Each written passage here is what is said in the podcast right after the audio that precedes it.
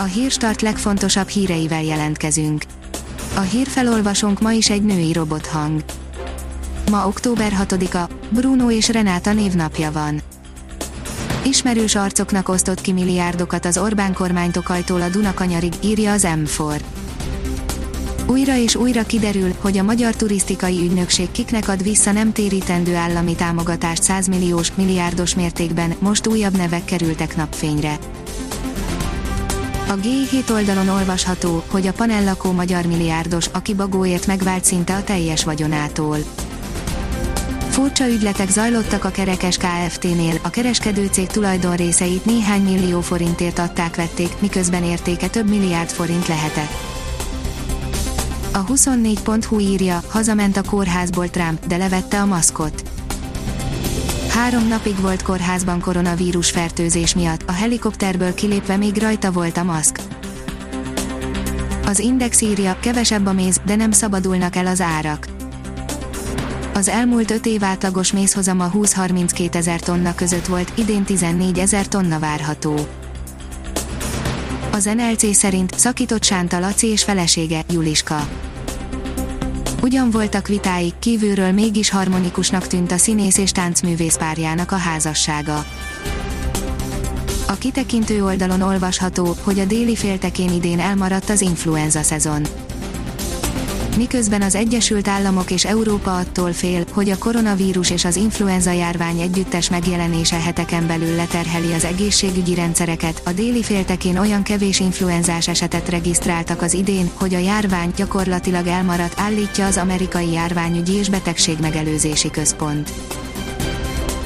Az az én pénzem oldalon olvasható, hogy összesen 8000 forint hála pénz adható majd elkészült az a törvényjavaslat, aminek alapján az orvosok jövőre akár majdnem havi 2 millió forintot kereshetnek, cserében azonban igen kemény megkötések lesznek, elsősorban nem a hálapénz büntethetőségére gondolunk, hanem a külön munka szabályozására, valamint arra, hogy akár kettő évre bárki bárhová átvezényelhető. A 168 óra online oldalon olvasható, hogy a behajtó nincs tekintettel a keresetekre, elkeseredett emberek a mintának szánt településen Tiszta, de kietlen utcák, egyforma házak, többnyire rendezett porták, ez a kép fogadja az alsó pakonyba látogatót, a fővárostól csak nem 30 kilométerre fekvő mintatelepen zömmel devizakárosultak laknak, olyanok, akik az ország különböző részeiből érkeztek, hogy rendezett és biztonságos keretek között róhassák le tartozásukat a bankoknak. A privát bankár írja, cége csak nem teljes nyereségét kivette osztalékként az Origo volt tulajdonosa. A Dirkom Informatikai Tanácsadó Kft. 2019-es adózott nyeresége másfélszer lett nagyobb a 2018-asnál, ezt a 217 millió 758 ezer forintot a cég egyedüli gazdája, Száraz István csak nem az utolsó fillérig ki is vette osztalékként. Az Eurosport írja, simán nyert Carreno Busta Két sima és egy szorosabb játszmában jutott a legjobb nyolc közé Pablo Carreno Busta Roland Garroson, a spanyol a fiatal német meglepetésembert Daniel Altmaier verte meg a nyolcad döntőben. A kiderül oldalon olvasható, hogy hamarosan itt az újabb hidegfront. Szerda hajnalban északnyugat felől hidegfront éri el hazánkat, amelynek hatására beborul az ég és országszerte számítani kell esőre, északkeleten akár zivatarok is kialakulhatnak. Adj nevet a Hírstart robot hírfelolvasójának, írja a Hírstart robot podcast.